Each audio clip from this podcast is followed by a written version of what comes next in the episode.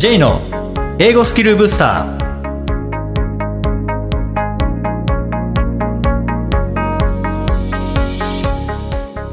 こんにちは J こと早川浩二ですこんにちは、アシスタントのあきです。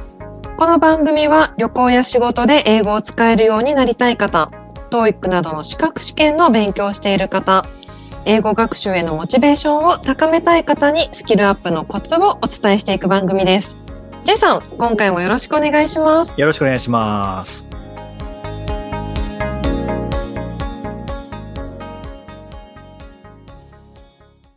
さあ今回もインタビューですアメリカ海軍退役軍人えー現在はアメリカの航空大学で学ばれている水戸正明さんへのインタビューです。えー後編の今回は海軍を退役してからこう英語講師として活動を始められた水戸さんですけども、まあ、その仕事とか、それからその後、今アメリカで航空大学で学ばれているということですけども、まあ、それと一緒にですね、えー子育てもされていますので、まあ、アメリカでの子育てというのはどういうことなのか、まあ、どんな大変なことがあるのかということについて伺ってきました。えー今回も水戸正明さんにお越しいただきました。水戸さんよろしくお願いします。よろしくお願いします。えー前回水戸さんのこう英語学習、それから海軍での活動というお話伺いましたけども、まあ、今回はですね、えーその後ということで、水戸さん海軍を辞められた後は、日本に戻られて、で、はい英語講師という。ことですよね。はい。はいで、僕もあの一回セミナーを拝見したことがあるんですけども、もう衝撃的な内容で、もう海軍方式の セミナーという形で、あの、ピリッとした雰囲気、未だに忘れられないんですけども、そもそも、なぜ英語講師になられたんですか？はい。まあ、以前から教える、まあ、軍隊に入る前かはい。らもなんですが、教えるという仕事には、まあ、興味はあって、その上で、まあ、他にも、まあ、飛行機の整備をしたいということで軍隊に入ったんですが、はい。軍隊生活のですね、後半で、あの、ある程度の管理的立場になったあたりから、まあ、他の兵隊を指導するという機会に恵まれました。で、まあ、その中で最く最も満足を得られた指導というものが、まあ、早朝の体力トレーニング。ですねうーんまあ、軍隊なので、まあ、あの運動は、まあ、常にやらなければいけない。はい。で私の部隊も、まあ、週3回ですね、朝6時から7時まで、同じ部隊の兵隊、まあ、200人近くいるんですけど、えーはい。それをまあ、あのまとめて運動させると。はい、まあ、言ってみれば、まあ、あの、ブートキャンプの延長というような形、まあ、その基礎基礎訓練でですね、まあ、気をつけ、始めさせたようなものをしながら、まあ、運動させるという。ああ、じゃあもう、こう、教官として、まさにビリーズブートキャンプでいうと、ビリーさんになった感じですね。そうですね、あの、はいビリー、そうですね、ブートキャンプはまさに、あの、基礎訓練の運動の部分だけを、まあ、あの、抜き出して、まあ、他の怒鳴られたりするのは、まあ、はい。ということになりますかね。確かに、あの、あのような立場にある。まあ、でも、そんな、あの、なんですか、華麗な動きとかを していないですね。あの、ただし、一応、まあ、あの、海軍でもこういうものをやらなさいという基本的な形はあって、まあ、自分なりにやる気を起こさせるような、まあ、工夫とかですね、はい。をすると。まあ、その中で、まあ、最初はですね、本当に、あの、何を言っても、あの、もう簡単な腕立て伏せとかですね、スクワットもきちんと形通りにやらやらないですね。やっぱりなかなか朝6時からですね。はい。なので、まあしかしですね、まあやっぱりいろいろ自分も工夫して、あの YouTube なとかでですね、流行りのトレーニングとかを、はい。その中で、まあ結構兵隊もそういうのを見てて、ああ、それ俺も見た、なんか、ああ、それだったらやるか、みたいな。おで。あの、まあ運動終わって、ああ、今日は、今日のは良かったよとかね、うあんの。人も現れてきて、それをモチベーションにまたいろいろ進めていて、結構最終的に自分で、なんかすごく楽しいなと、うんはい、思うようになりまして、まあ時を、ちょうどその時にまあ軍隊をまた続けるか続けないかというあの時期に来てて、まあ大体軍隊というのはまあ4年とかであの契約を更改しながら次の4年やるかどうかという話になるんですが、まあ私の場合は、軍隊では非常にいい経験をして、もう、うん。やりたいことはやったのかなと思います。さん、は8年いらっしゃったんでしたっけ、あそうですね。はい。じゃあ 2, 期分っていう感じなんですか？あそうですね。2期分ですあね。ーそして終えて、そのまま日本に戻られたっていう感じですか？あそうですね。厳密に言うと、一番最後のあの軍隊の不認知が、あの日本の厚木基地。あ、厚木基地なんですか？あ、そうななんですね。僕はあの、実家が厚木基地のある綾瀬市なんですけど、あじゃあかなりニアミスをしていたかもしれないですね。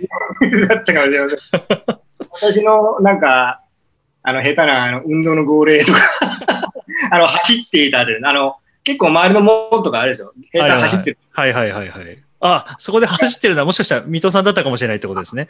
かもしれないですね。はい。あと、綾瀬市に住んでいたこともあります。そうなんですね。なるほど。はい、まあまあ、綾瀬の話はいいとして。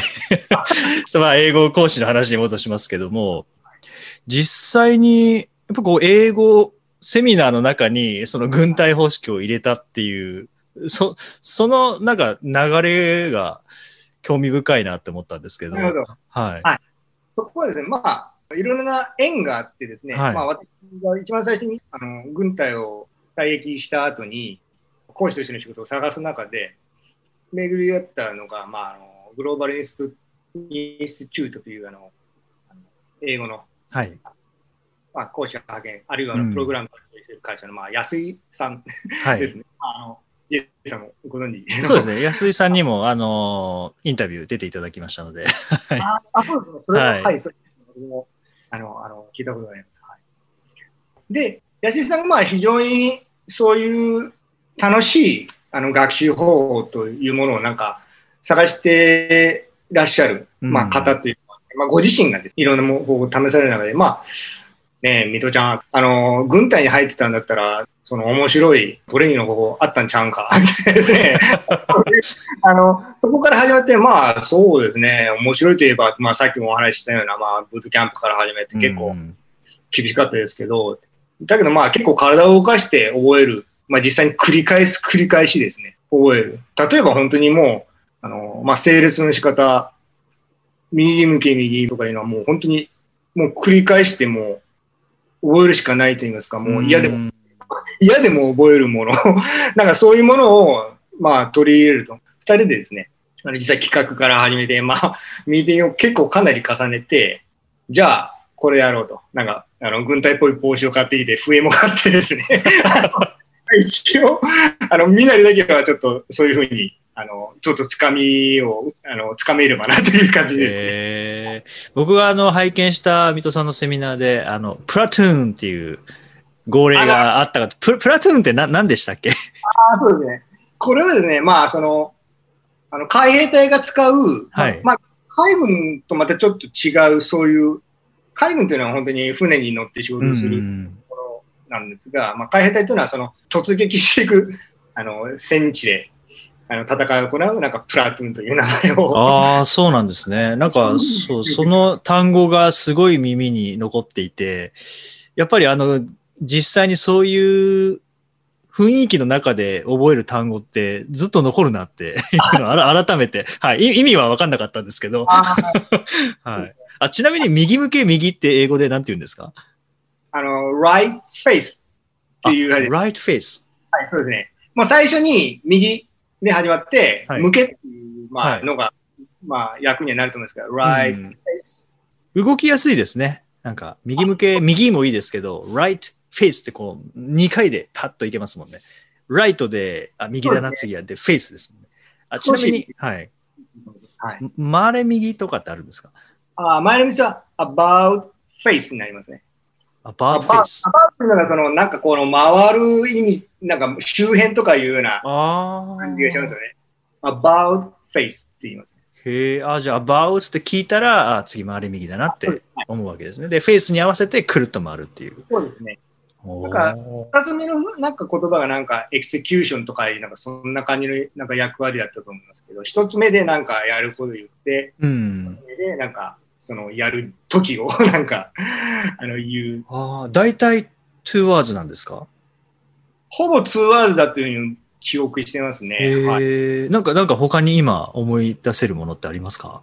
あ例えば、forward march っていうのがありますね。ああ、forward march。前へ進めみたいなやつですか？はい、そうです。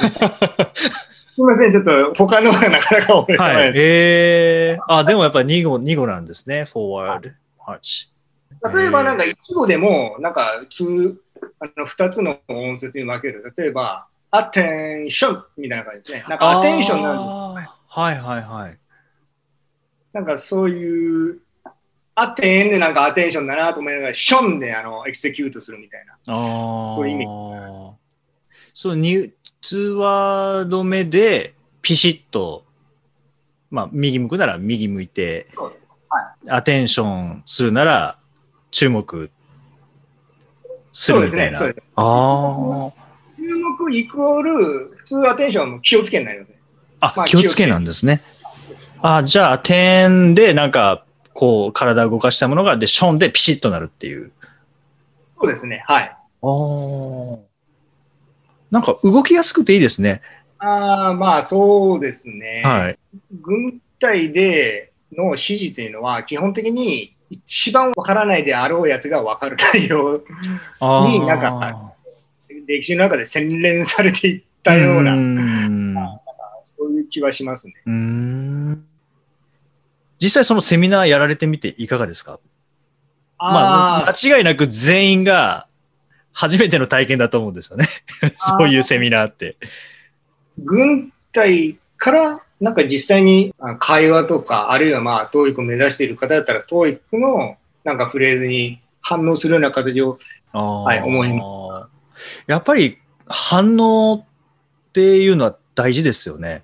それはまあもちろん軍隊においても反応って、まあ、もしかしたら一番大事なのかもしれないですけど、語語学においても何か言われてすぐ反応するとかはいっていうのは大事ですよね、やっぱり。そうですよね。うんまあ、反射神経っていうのが、やはり、なんか言葉も、なんて言うんだろう、筋肉の動きですよね。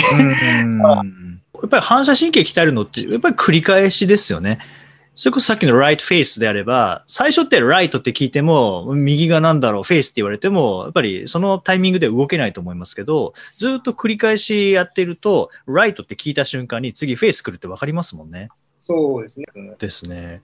で、水戸さん、こう、英語を教えるという仕事をされて、そしてまた今度はアメリカ、また戻られて、はいで、今、こう、飛行機関係の、まあ、勉強されているということなんですけども、飛行機のどどんな勉強されてるんでしたっけ？今、一応、当面の目標としては、はい。飛行機の免許の中に、まあ、一応段階があるんですが、はい。一番最初に誰もが、まあ、とあの取得するプライベートパイロットライセンスという、うん。まあ、小型機に限って、まあ、しかも、商業用の飛行はできない。例えば、お客さん乗せて、しあーはい。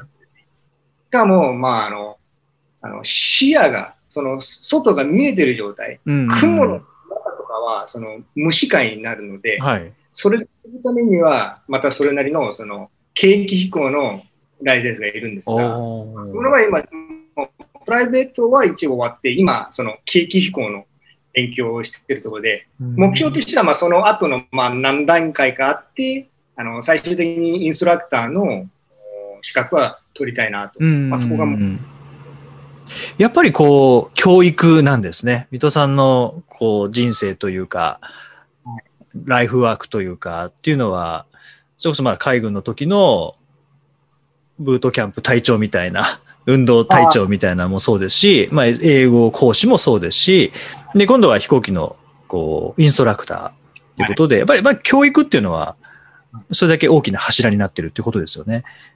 そう思いますね。まうんあ教育に関しては、私はまあ、あの、失敗もしましたし、まあその後で一応教育のおかげで、あの、自分の夢をまあ叶えられたのかな。うんなので、まあ、そのようなものを通じて、やはりまあ自分も同じように、教育に携わって、まあ、あの他の人の夢をな叶えるお手伝いをしながら、うんお仕事に できればなと。うんうん今はまあ、なので、まあ、ただの学生なんで、まあ、しかし、まあ、将来的にね、今の経験が活かせればなとは思っています。うん。で、あの、今、その、勉強されながら、奥様と、あとお子さんと一緒に、まあ、渡米されましたよね。そうですね。そその奥奥様って、に英語はもともともう堪能な方なんですか？いやですね、まあ、日本で、あのまあ、海軍の厚木基地で 働いてる時に、まあ、出会っあたということははい。全然、まさに、あの、日本育ちで、まあ、海外の経験もなく、あ、そうなんですか。はい。なくて、まあ、ただ単に僕が日本人だったので、もう最初からもう日本語で、あの、あの、会話をして、うん。あの、出会ったということがあったので、全然そういう計画になかったというか、妻の あのああ、そう人生のなんですね。なかったので、私とまあまあ結婚した後、まあ、いろいろ将来のことを考えて、自分の目標としては、日本には大学は行ったんですけど、まあ中退したっていうのがあるので、うん海軍を退役した後に、海軍の補助が出るので、まあそれを使って、やはりまあ、あのどっかの大学へを卒業しようと。うん。でまあ、その予定に従って、まあ、いろいろ大学探しをして、やはりアメリカの大学があの一番いいということになって、まあ、大学を決めた後に、まあ、海外に来,、ま、来たんですが、なので、まあ、準備する期間がゼロではなかったですけど、まあ、はい。意外とまあ、結構早く、そこら辺は決めて、まあ、来るまでは意外と早くて、今はですね、やはり、こちらに来ていろいろな不便をなんか痛感しているというのもあって、まあ、買い物も一つもそうですし、まあ、子供の送り迎えをする中でも、まあ、やっぱり先生と話すという中で、やはりまあ、あのーまあ、基本的な会話に、を実際しなければいけないというのは、まあ、あの妻自身も分かっていて、うん。その中でいろいろその地元の大学とかのプログラムを探していると、結構あの、アメリカというのはなんか、あのコミュニティカレッジ。っていう、なんか、ねなんかその市とかの単はい位で経営、経営の大学がいっぱいあって、なんか普通にもう主に働きながら、なんかあの、午後とか午前だけのあの授業を取ってるとか、あのもう大人、本当になんか、年齢の上の人方ばっかりが集まってるような。そしてしかも、英語を第二外国語で使っている人だけ向けの英語のクラスうん。というのをあの見つけて、あのじゃあそれに変わってみようと。でそれがまあなんか、いろいろ紆余曲折しながら、まあ結構自分の合うあの先生を見つけて、はい。今、まあそっちの授業は順調にやってて、ななんだかんだで あの直接先生と話してる生徒うもん。いるので、はい。まあ、もうあ続ければいいのではないかうなと。ん。でもそう学ぶ場と実践の場っていうのがやっぱりもうほぼ同じですもんね。アメリカにで生活しているっていうことは。そうですね。まあ、次の段階としても、やっぱりもう、どんどん まあ、友達作る、まあ、あるいはうん人と話すということになると思うんですまあ、徐々に見ていて、徐々に しているようなので、本人が思うには進んでいるというか、まあ、自分が一番のそういうことって、なんか分からなかったりします、そうですよね。なかなかこう、大人になってからそういう言葉っていうのは、なかなか上,、まあ、上達はするんですけどね、上達を感じにくい部分っていうのはやっぱあるかもしれないですけど、まあ、一方で、やっぱりお子さんの英語のス身につけるスピードって、やっぱ早いですか、水戸さんからご覧になって。ああ、そうですね。なんかもう本当に、なんか知らない 間にまあ話せるようになってっていう、まあ感覚はあるんですが、ただじゃあ苦労してないかというと、本人なりになんか結構やはりもう、すごい苦労 してると思うんですよね。うんなんかすごい、だから本当に、まあこっちに来て学校にすぐに通わせ始めて、学校ででもまあ幼稚園のようなものですけど、はい。まあ毎日やっぱりなんか、あの学校行くのは嫌だと、朝。ま泣いて、あ本当に連れて行く方もすごくもうなんか、もう気分が 毎日下がるような、ただまあ本当にかわいそうと言いますかですね、だから本人にとってはもうなんか、ね、なんかすごく辛い。生活その中で、まあ徐々になんか友達一人二人とかと滑り台とかの待つ順番とか、そういう基本的な、あの、あの、待ち方とか、なんか簡単なお願いの仕方とか、なんか嫌だという時の言い方とか、まあ、多分もう毎日毎日すごい濃い練習をしたんじゃないかなと。うんまあ、その結果、まあ、今、まあそうですね、2年ぐらい近くこっちに住んでますけど、あの、なんとか、あの普通にコミュニケーションを取ってるのかなと。おーなのでお子さん、まあお子さんって今、おいくつでしたっけ？今5歳ですね。5歳。ああ。じゃあ本当にまあ幼稚園。日本で言うと幼稚園っていうあそうですね。感じですかね。これに日本人学校みたいな、そそういうところなんですか？それともじ地元の？はい、もう地元のもう普通の、まあ一応私立ではあるんですけど、はい。あの、子供の集まるところで、あの、まあ、日本人、もう本当にアジア人は一人だけ であ、すね。そうなんでですね。逆に目立つというか、まあ、その分、目をかけていただいてるのかどうか、一応、はい、全体的には順調にやってると。細かいこと言うと、いろいろ、まあ、本当に親と先生とのやりとり、うーまあん。苦しんでる部分はすごいあるんですけど、まあ、子供はなんか、まあ、うまくやってるのではないかな。ん。やっぱりこうアメリカで子育てをされるっていう中でのこう大変さっていうのはやっぱり多いと思うんですけども、はい実際、この辺が一番大変だなみたいなのってありますか？そうね。本当にいろいろ大変なことがあって、一番大元にやっぱ文化の違いがあって、あ教育とか学校に対する意識っていうんですかね。ん。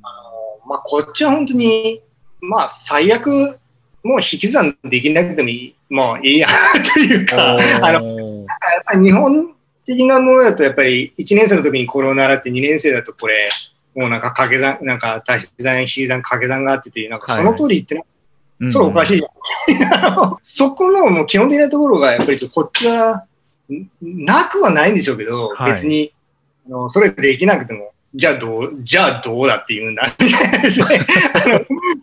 なので、まあ、本当にすごい方向になんか、性格が、なんか、才能がなんか突出していくというか、うん ある意味素晴らしいんでしょうけどね。なので、まあな、確かに、ただまあ、それも踏まえて、やっぱり僕もなんか、やりとりしなければいけない。そういう人たちに合わせながら、でもやっぱり自分が知りたいこととか、あの、自分の子供にはやっぱり、足し算も膝も掛け算もやってほしいとか、あの、なんとかやっぱりでも現、現場にいる先生はやっぱり信じてやっぱ任せ、ね、なんか任せなきゃいけない。だから、はいここはもう本当にコミュニケーションの問題になってくるのかなと。うん確かにこう、まあもちろん子育てそそのもの自体大変なんですけれども、それでかつやっぱり海外で、外国で違う文化の中で育てなきゃいけないはい。でももちろん、あの、お子さんだけをこう見ているわけではなくて、お子さんが所属しているところの、まあ大人の人たちとのやりとりもしなきゃいけないとかっていうのもやっぱ、やっぱ文化っていうのは、その文化の違いっていうのは、やっぱりそれだけ大きなものですかね。ああ、そうですね。うんなんか全てに関わってきていると言いますか。まあそうですよまね。こちらもやっぱりそういう大きな意識転換というかですね。うんうん、まずはそこをなんか、まあ認めて踏まえてやる。なんか、やっぱり敵対していてもなんかそうですよね。そうなので、きちんとした英語を話す。またその前にあるとすれば、やっぱりそういう敵対じゃなくて、まずなんかそういう親しみを持って始める。うんまあ、そのためにまあ使えるまあ語学の、あのー何かがあるとすれば、やっぱり使うべきかなとはね。もうそこはでも観察をして合わせていくみたいなはい。やり方が、まあ、おそらくベストなんでしょうね。ああ、そうですね。はい。うんまあ、もう、この前編後編のお話通してですけど、やっぱり実際のその体験をすることで身につけていく価値っていうのは、他の何者にもこう変えられないですし、まあそこに辛さはあるとは思うんですけどね。やっぱそのリアルっていうのは、何よりのはい経験の、うん。なんていうんですかね、こう経験をすする場というか、スキルを磨く場でもあるし、身につける場でもあるのかもしれないですよね。それは思いますね。あ、水戸さん、最後になりますけれども、ぜひ、あの、リスナーの皆様へのメッセージも含めてなんですけども、水戸さんがこう英語を学んできた、身につけてきたっていう、この経験っていうのは、水戸さんの人生にとって、どんな影響を与えているかという、ちょっと大きなテーマなんですけども、ああ、なるほど。まあ、はい。あのまあ、私は人生の、まあ、半分近くは一応、まあ、アメリカ、あるいは、まあ、あの英語を使う環境で、まあ、過ごしてきたというのがあるので、まあ、極端に言えば、英語がなければその部分の人生が なかったかもしれない。まあ、半分なかったってことですもん ね。まあ、半分は他のものだったっていうことになるので、やはりそれは、まあ人生の半分と言ってもいいのかもしれないですね。まあ英語イコールまあ人生の半分と。ただし、ちょっと注意しなければいけないのは、まあ本当に正直に言って私自身の英語っていうのはそんなにあの上手ではないと あの思っていて、まあ客観的にでもそんなになんか誰が聞いても絶対ネイティブじゃないよね。自分の思ってることで伝えれるにしろ。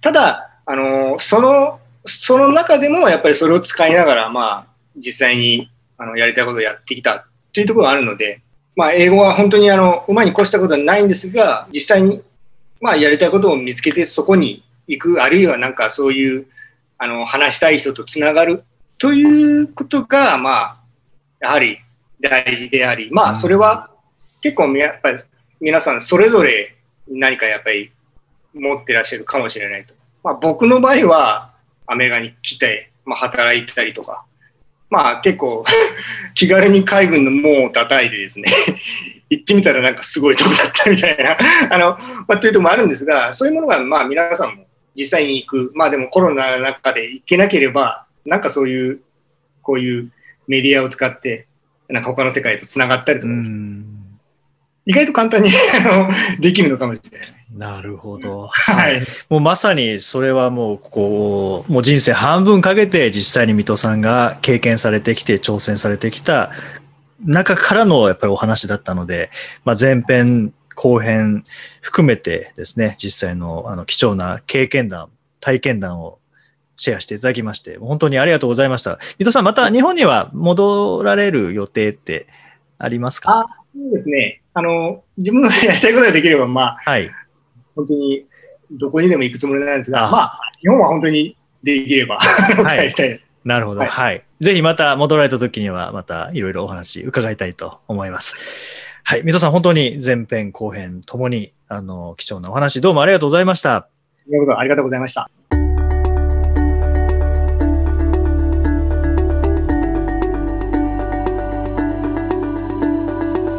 Useful expressions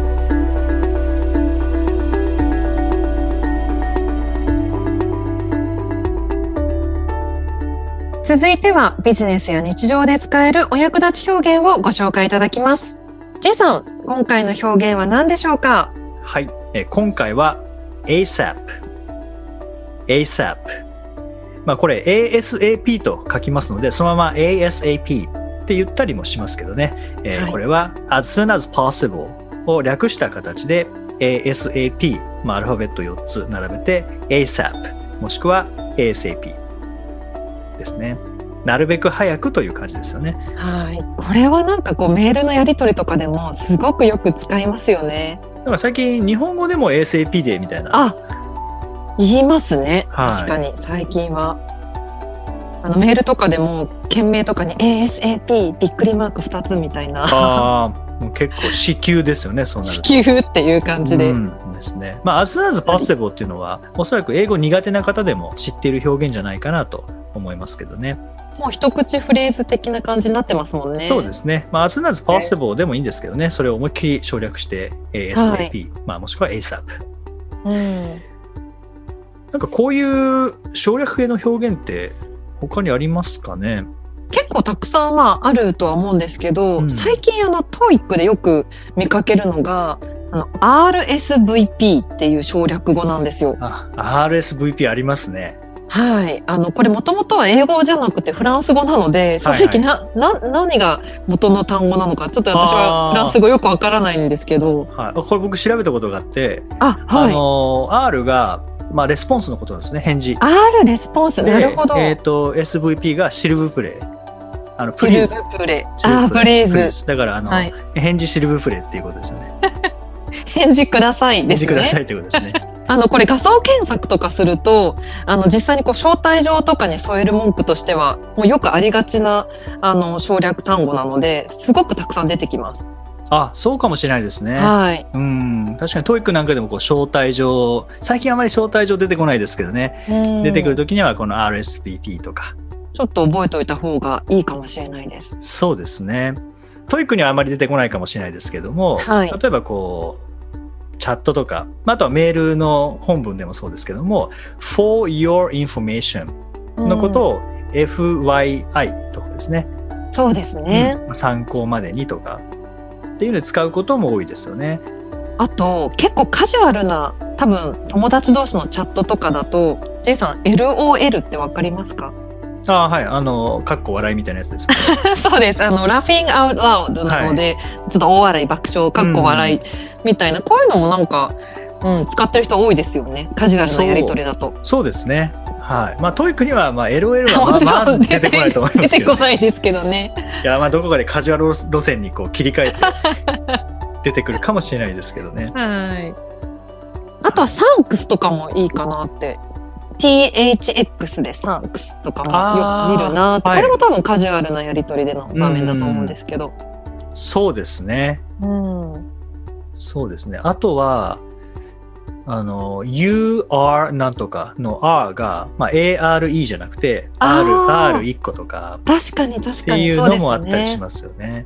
もう省略しちゃった場合うんで、U も YOU じゃなくて U だけ。U だ、単純な U だけ。UR がアルファベット U でスペース開けてアルファベット R っていうケースもありますよね。ありますね。んそれで are って読ませるっていうう。んアメリカ、まあアメリカというか英語っていうのはそういう感じで、まあ漢字とかカタカナ、ひらがなっていうものではないので、はい。音で表記する。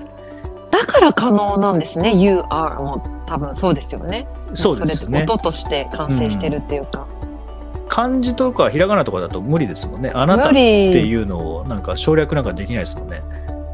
あ、でも、若者たちって、了解のこと、りょとかって返したりしますよね。あああ。れっぽい感じですかね。どうなんでしょう。まあでも、音はなく音なりは途ますよね。切れてますもんねう。ん。これって世界中の言語で起こってるんですかね、そういう省略。どうなんですかね。中国語であるんですかね、そういうの。聞いてみたいですね。あなんか。漢字の左側しか書かないとか。なことはないですね。わかりづらそう。うん省略は調べてみるといろいろありそうですね。面白いですうね。ん、で使い勝手もいいと思いますし、ただまあビジネスで使っていいものとカジュはいアはい。ルでしか使っちゃいけないものっていうのはやっぱあるので、はい。そこは分けて覚えた方がいいと思いますけどね。そうですね。はい。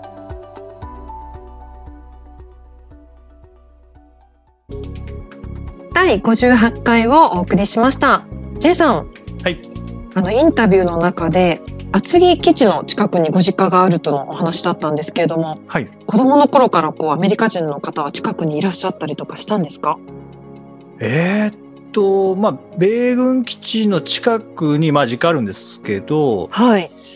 まあ、歩いていくほど近くはないんですね。車で15分ぐらいのところなので、あの、はい戦闘機はですね、あの、家の上をこう飛んでましたけどね。ああ、そうですか。なので子供時代はもう外でサッカーとか野球とかしてる時に、まあ、戦闘機が飛んでくるんですねそうすると本当にこううるさくて。もう手指で耳を塞ぐ感じですね結構低く飛んでるってことですか？じゃあ。結構低いですあ、そうなんですか。はい多分飛び立ってから30秒もせずにうちの上飛べると思うんですよね戦闘機であればあ30秒もしないでしょうねあそこは多分10 15秒とかで着くんじゃないですかねはい、ので、まあ、かなりの騒音なんですけどねあ。もう爆音ですよね。ただ、あの、厚木基地の、こうなんか、こう、開放する日ってあるんですよね。開放。なんかお、お祭りああ。の日。で、その時だけ僕ら中に入って、はいはい。アメリカを味わうことができるっていう。アメリカはじゃあ、はいどんな感じなんですか？お店みたいなちょっと。お店、そうですね。あのー露店みたいなのが出てたりとか、はいはい。あとは、すなんかイベントがあったりとか、ライブがあったりとか、へえ。でもそれこそ、そのアメリカの方とコミュニケーションを取ってちょっと英語のインスインスパイアが起こるみたいなことなかったんですか、えーちっちゃいな頃。かったですね。ちっちゃい頃で覚えてるのは、その米軍基地の近くにスーパーがあるんですけど、はい。そこのスーパーに行ってアメリカ人のおじさんが歩いてて、はい。で、僕はあの時は5歳か6歳だと思うんですけどね、あの、おじさんに向かって、ハローって。言ったら、Hello ってこう返してもらったっていう。覚えてるんですね。覚えてますやねっ。ぱりあれがあの英語との出会いですね。初めて英語を使ったっていう。そして通じたという、はい、そうですね。僕のハローが通じたという。まあそこで英語に興味を持てば、もっと早く英語力が上がるかなと思うんですけどね、そこでは持たなかったですけどね。まあでも、やっぱり高校生になって、高校2年生の僕は2月、まあ、まさにはい。この放送が2月の配信ですので、これ2月になると、もう毎年思い出すんですけどね、うん。あの高校2年生の2月に英語に興味を持ったっていうところから僕の英語学習の旅は始まったんですけど、あでもその一つのきっかけはもしかしたら厚木基地が家の近くにあったっていうのはあると思います。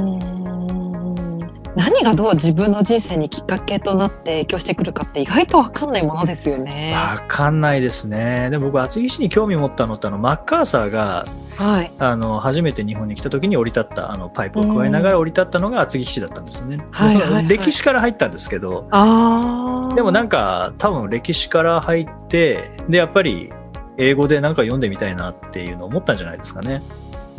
潜在的にそういうのがどこかに。うんあったんですかなんねか英語への興味っていうのは元を正せば厚木基地への興味だった気がするのでへえ。環境っていうのはやっぱりこうマインドとかになんか影響するんですね。うんかもしれないですね。うんまあその割にはだいぶ遅いですけどね興味持ったのは。もっと早くあのハローが通じた時に興味を持てば よかったかもしれないですけどね。まあそんな興味を持てばよかったと言っても興味ってそういうもんでもないですからね。そうですね。うん本当に。さて、この番組ではリクエストやご感想をお待ちしています。